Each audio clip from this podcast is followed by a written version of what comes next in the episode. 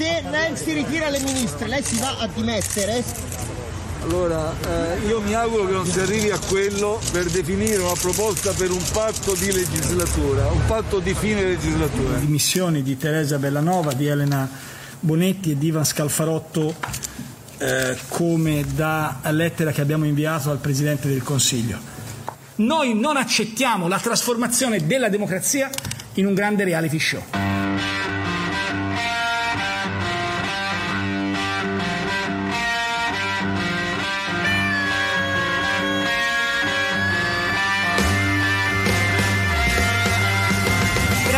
Questa fosse una settimana tranquilla, ma il 2021 non ci sta eh, facendo rilassare. E oggi con, con Ricky vi raccontiamo quello che è successo nella scorsa settimana in Tutti i Fatti, un podcast di Factanza che eh, anche per questa seconda puntata del 2021 va, va a pieno regime. Insomma, è, abbiamo tanto di cui parlare. Ciao Ricky. Ciao Fede, ma eh, ti riferisci sicuramente alle cose che stanno succedendo all'estero? Io ho seguito un po' di Stati Uniti, so che per esempio è caduto il governo in Olanda, ma in Italia tutto a posto, no? Io non, ho guardato bene perché... In Italia sì, serenissimi noi, noi proprio alla grande. Ah ok, no, meno male, perché infatti mi, mi sembrava strano, io mi, mi, sono mi, sono un po', perso le dinamiche italiane perché so che c'è questo governo di larga maggioranza che comunque funziona molto bene, perché sai, le larghe maggioranze, le larghe intese alla fine hanno sempre queste, questa tranquillità, questa solidità di fondo e quindi non... Certo, certo, solidità tipica dei governi eh, italiani della Seconda Repubblica. No, ovviamente... Allora, raccontiamola un po'. Sì, ovviamente sto scherzando, c'è questa mh, mm, paventata crisi di governo perché in realtà, vabbè, dobbiamo dire che ancora di crisi di governo vera e propria non si tratta, nel senso si sono, si sono dimesse due ministre e mh, mm, diciamo più in generale che Italia Viva, il partito di Matteo Renzi, del, um, del pochissimo egocentrico Matteo Renzi, ha deciso, ha deciso di togliere la sua delegazione dal governo che era composta dal ministro delle politiche agricole Teresa Bellanova, il ministro per la famiglia e le pari opportunità Elena Bonetti e il sottosegretario allo sviluppo economico, mi pare, Ivan Scalfarotto. Quindi ha tolto questi tre membri, ma cosa succede? Non è che ha solo tolto i membri perché eh, questo non, non comporta delle, mh, mm, eh, direttamente una, una, caduta del governo. Per esempio, eh, il ministro per eh, le famiglie e le pari opportunità è un ministro senza portafoglio, quindi non c'è un ministero, quindi non è obbligatorio che ci sia una delega che si dà per delle esigenze particolari. Quindi eh, invece, cosa che invece non è valida anche per il ministro delle politiche agricole, che, la cui delega è stata presa invece da Conte momentaneamente. Quindi diciamo che in qualche modo si potrebbe soprassedere a questa mancanza di ministri. Quello che invece eh, è più complesso è il fatto che i senatori di Italia Viva tolgono la fiducia, tolgono l'appoggio, diciamo non la fiducia, la fiducia è sbagliato, tolgono l'appoggio al governo Conte 2. Esatto, era da, da un po' che non, non sentivamo no, parlare di, di Renzi, che Renzi non era protagonista delle scene politiche italiane, eh, devo dire che ci è rientrato a gamba tesa. Capiamo un po' perché eh, Renzi vuole questa crisi di governo. Sono numerose le, le critiche che ha rivolto, ve le abbiamo anche spiegate, abbiamo cercato di, di spiegarvi che cos'è una crisi di governo in un, in un, post su Factanza sulla nostra pagina Instagram ehm, facciamo un po' una sintesi. Renzi critica l'utilizzo del MES, critica il piano di utilizzo dei fondi del Recovery Fund, che abbiamo capito si chiama Next Generation, ma noi non vogliamo proprio Vabbè. porre l'accento su questa cosa che è una Next Generation e quindi lo continuiamo a chiamare Recovery. Eh, la delega ai ehm, servizi segreta mantenuta da Conte e il, il ruolo di, di Domenico Arcuri come commissario straordinario per l'emergenza carne a vida. Quindi una serie di sì, ragioni. Diciamo per semplificare, cioè molto in generale, diciamo che, mm, eh, che Renzi non è molto d'accordo con la gestione della, della pandemia da parte, da parte, di Conte. Come dicevi tu, eh, Renzi è molto attaccato al, all'utilizzo del MES, eh, l'ha detto anche l'altro giorno quando ha fatto la conferenza stampa per ritirare le ministre, che eh, insomma non era... Mh, mm, eh, per, per, loro era importante l'utilizzo del MES che è un prestito con delle condizioni vantaggiose dignitose, quindi sono, sono soldi in più che potevano servire. Eh, in generale lui mh, c'è questa grande dose di protagonismo che, che, che, che, si nota in Renzi perché uno che eh, fa ritirare le sue due ministre e parla a lui per 50 minuti e forse a loro fa rispondere eh, 40 secondi eh, sul motivo per cui, per cui, si stanno ritirando è evidente eh, che, c'è qualcosa che non va nonostante sia poi il leader della forza politica però eh, dopodiché lui non ha nessun ruolo di governo mentre loro erano le due ministre e Scalfarotto era il sottosegretario. Lui ha un po' mh, criticato Conte forse per lo stesso motivo cioè dicendo che Conte voleva troppe cose per sé compresa questa delega ai servizi segreti di cui tu parlavi che pare abbia fatto molto innervosire Renzi secondo un po' i retroscena che sono stati raccontati in settimana e da un po' che Renzi è insofferente per questa cosa. Eh, ha criticato Conte quindi per, per essere estremo protagonista ma forse perché anche lui un po' vorrebbe essere più protagonista e quindi in qualche modo cerca di, cerca di ficcarsi dentro. Ma guarda sì senza entrare mm, nel merito delle questioni e senza dare la, l'opinione su quelle che sono le ragioni che poi è molto personale diciamo che possiamo tutti un po' essere d'accordo sul fatto che questo eh, che è un momento estremamente delicato per il paese in cui si sta tentando di gestire una terza ondata della pandemia terza ondata in cui eh, i cittadini sono sempre più insofferenti giustamente perché è da un anno che, che siamo chiusi in casa in cui eh, l'economia Va, va, sempre peggio. Ecco, forse la crisi di governo è un po' no, the cherry on the cake, cioè quella roba lì che forse ce la saremmo potuta evitare ancora per qualche mese. In realtà poi sappiamo che eh, Renzi si è mosso così in questo momento preciso perché sta per iniziare il semestre bianco di eh, Mattarella, quindi la fine della, del suo mandato da, da, Presidente della Repubblica nel quale non può sciogliere le Camere, eccetera, eccetera, eccetera, e quindi era eh, ora o mai più per, per questa legislatura.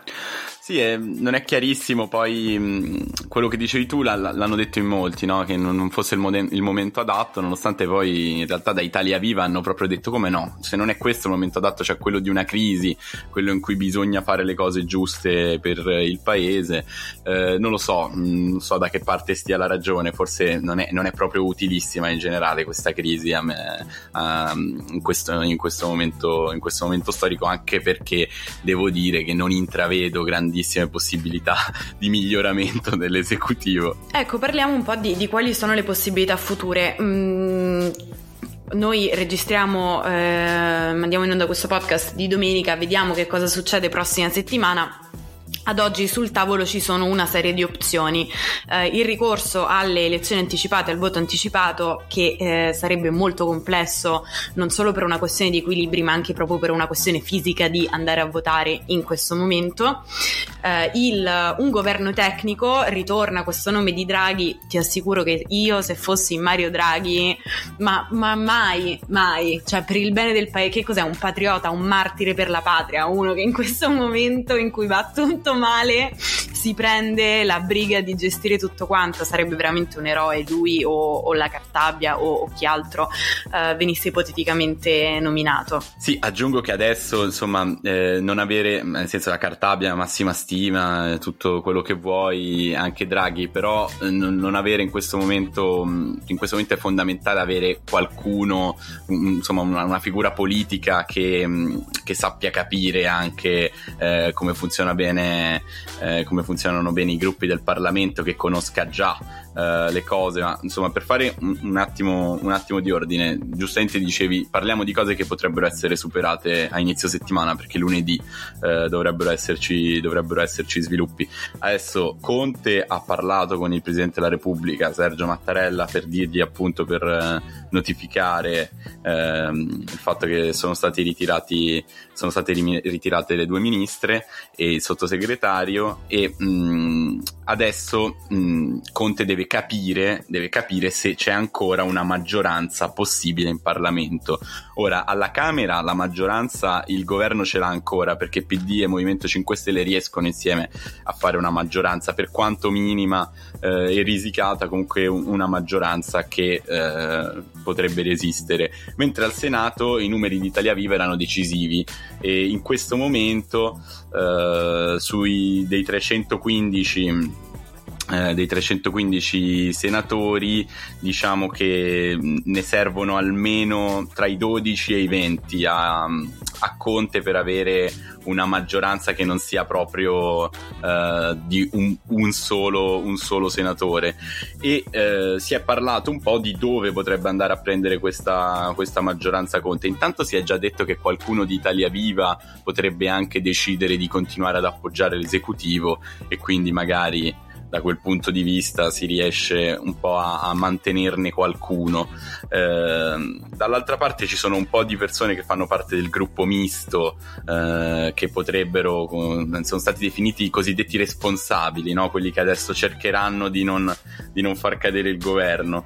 Quindi c'è qualcuno del gruppo misto, eh, pare che ci stia lavorando un po' Bruno Tabacci a radunare un po' di persone che abbiano voglia di sostenere questo governo e poi si è parlato ovviamente di un altro gruppo gruppo parlamentare che ha ancora tanti, tanti senatori, eh, che è quello di Forza Italia, di Silvio Berlusconi, eh, che mh, insomma non ha delle posizioni estreme come quelle di Salvini e Meloni eh, su, su, questo governo e quindi potrebbero anche decidere eh, Brunetta forse l'ha un, pochino, l'ha un pochino lasciato intendere che non, che non, è così esclusa questa possibilità potrebbero decidere di, di, di, dare sostegno, di, dare il sostegno, al governo per farlo continuare a lavorare in un momento così delicato ecco sì è tutto un po', un po improbabile un po' incerto no? perché il rimpasso con la maggioranza attuale ci sembra improbabile perché Italia Viva non è adesso guardata di buon occhio, ehm, un Conte Ter con un'altra maggioranza con questo appoggio del, diciamo, del centrodestra che dicevi tu, anche questo sì, possibile, forse, quanto è probabile, non riusciamo a capirlo. Ehm, ci, ci sorprenderanno, no? È un anno di sorprese questo e ci sorprenderà anche questo nuovo equilibrio che verrà creato. Sì, martedì, martedì probabilmente ne, ne sapremo di più e vedremo che cosa, che cosa uscirà fuori dal Senato, eh, in questo momento mi sento di dire che le elezioni sono un pochino la, mm, la, lo scenario meno, meno probabile. E, e, tra l'altro dobbiamo ricordarci che non è esclusa la possibilità che Renzi abbia comunque fatto un po', mm, un po', di capricci, ma che alla fin fine, se proprio gli dovessero proporre la sua fedelissima Maria Elena Boschi in un ministero importante, se dessero più ruoli di governo a Italia Viva, se rispettassero alcune, alcuni paletti che lui aveva messo, che ha detto anche in conferenza stampa, di mettere proprio un patto nero su bianco eh, con dei vincoli da rispettare rispettare sul mandato di governo e per esempio questi vincoli potrebbero comprendere anche quelle insofferenze di cui parlavamo prima, no? dal, dalla, dal, ritiro della delega del, um, ai servizi segreti a che ne so, altre cose che a Renzi non stanno bene allora magari anche lui potrebbe alla fin fine fare un passo indietro, nonostante sia sembrato così tanto, così tanto convinto, così tanto agguerrito sulla questione. Vedremo, vedremo, è un po' tutto un do des che a me non piace mai, ma uh, questo è. Questa è la politica. Senti, rimaniamo,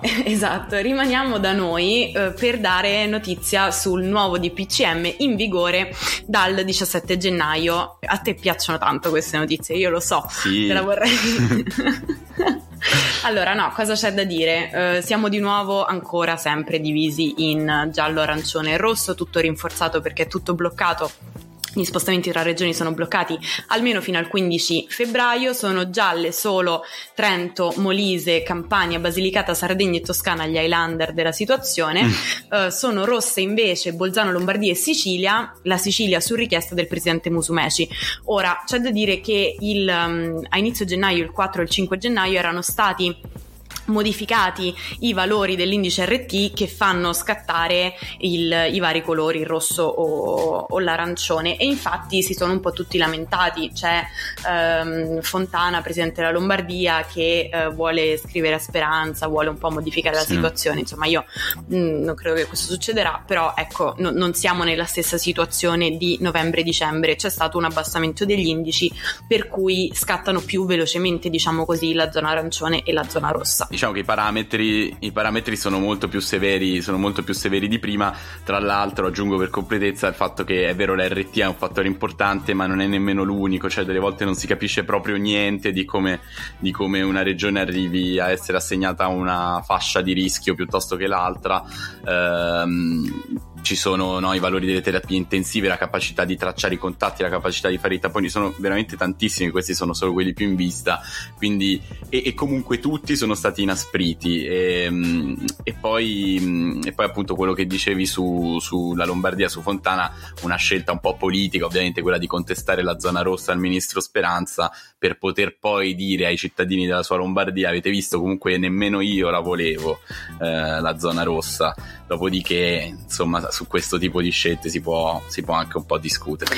Abbiamo poi questa zona bianca che è un po', eh, sai, la luce in fondo al tunnel. Botta di vita. Difficilissimo, difficilissimo arrivarci perché sono, saranno in zona bianca le regioni dove si manifesti un'incidenza settimanale dei contagi per tre settimane consecutive inferiore a 50 casi ogni 100.000 abitanti. Cioè, secondo sono. me se lo raggiungi poi, no, ad oggi non ce ne sono, ma pure se una, ragione, una regione lo raggiungesse poi liberi tutti, tempo tre giorni, sei di nuovo in zona gialla no, almeno. Dicevo, dicevo, se raggiungi questo livello per tre settimane consecutive non, non ce ne sono più di casi, cioè proprio esatto, vuol dire, vuol dire che hai risolto il problema.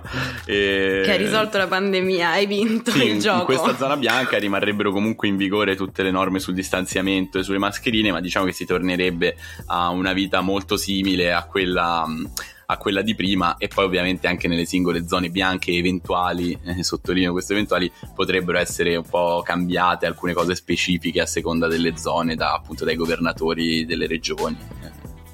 Insomma, vediamo. Invece, un'altra cosa di cui ehm, volevo fare un po' un follow up sono gli assaults di, di Capitol Hill di scorsa settimana, perché ci sono state una serie di evoluzioni. Sì, eh, diciamo che eravamo rimasti, se non sbaglio, correggimi, anzi se mi ricordo male, eravamo rimasti alla possibilità di eh, togliere Trump o con il 25 eh, emendamento o con l'impeachment.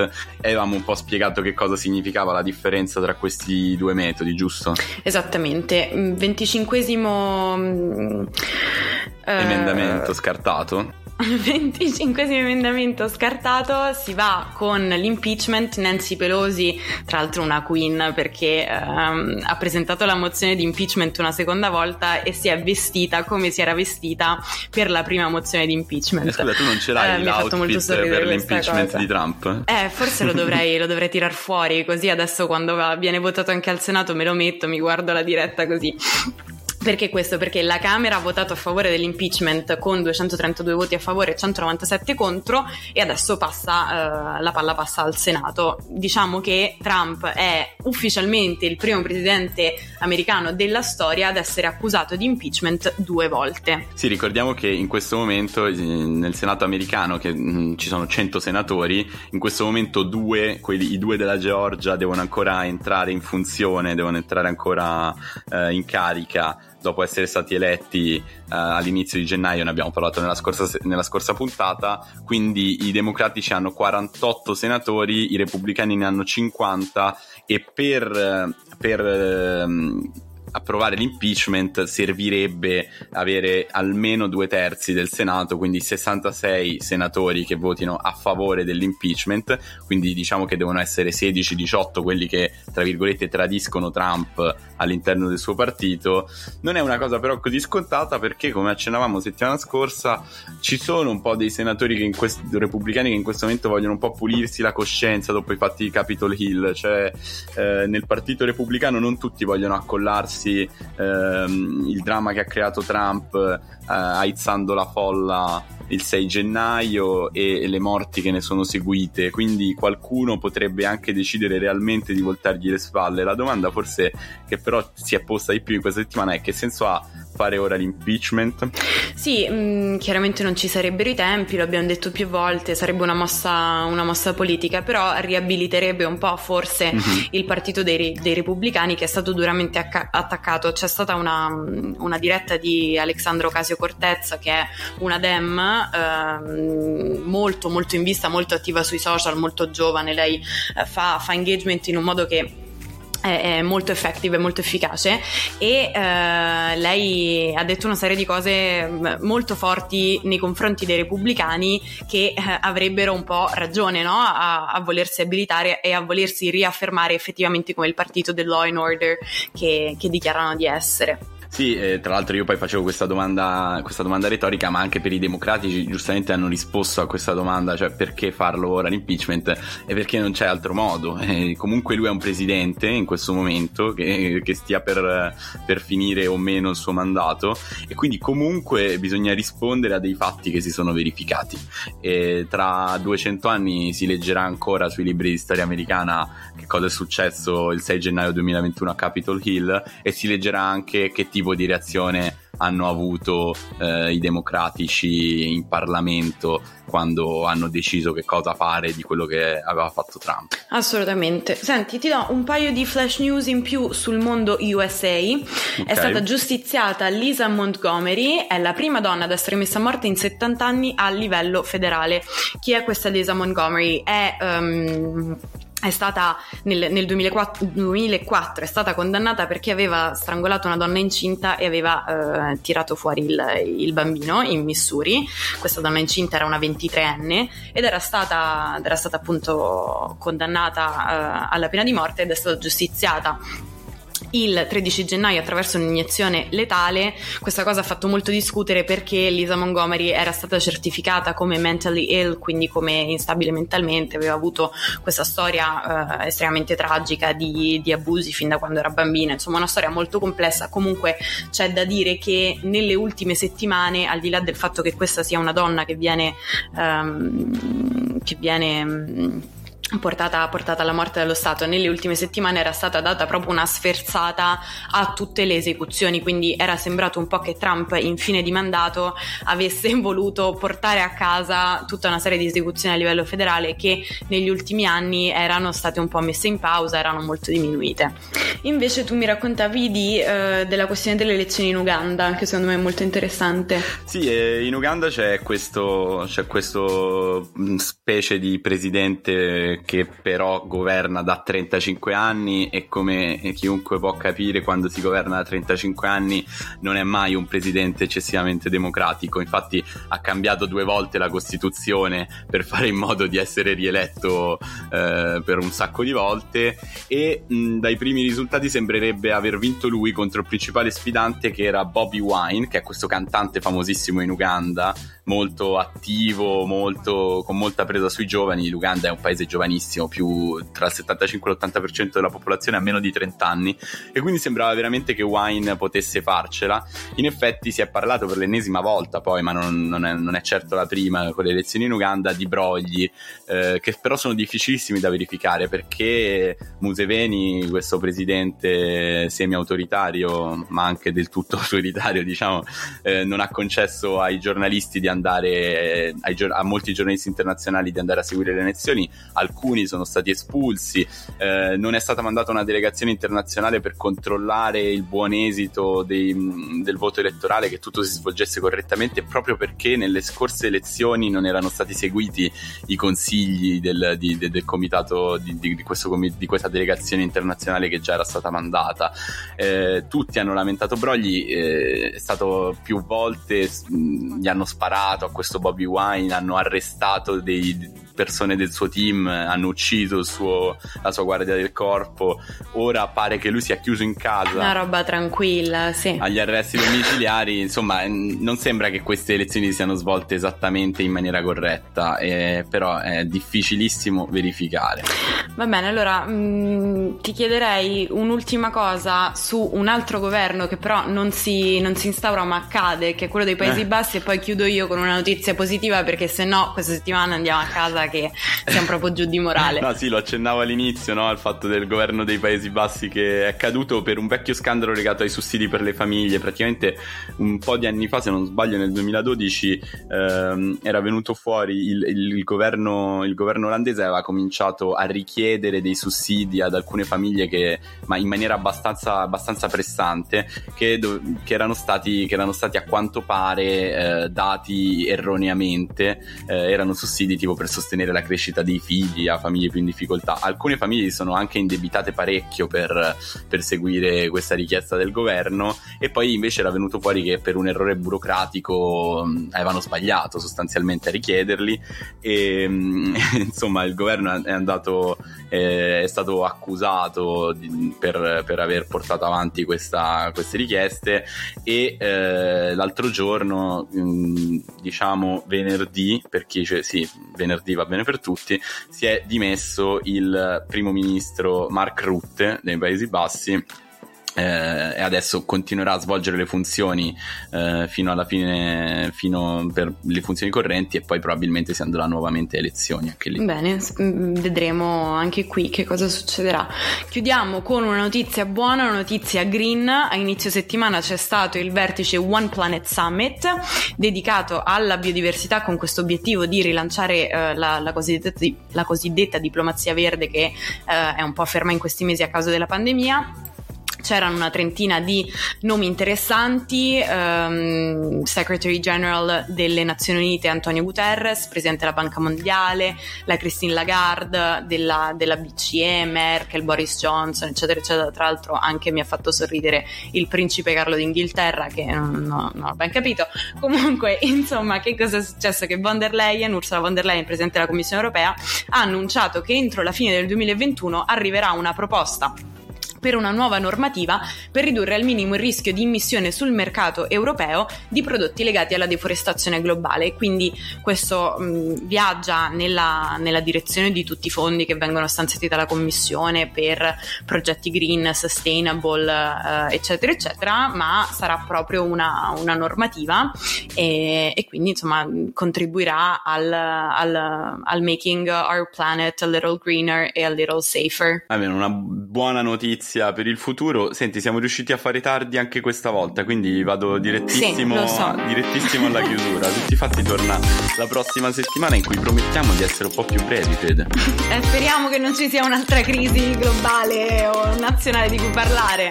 Speriamo, speriamo, ma temo che a questo punto, settimana prossima, potremmo star parlando di un nuovo governo, un governo Conte 3, chi lo sa. Ciao. Ciao.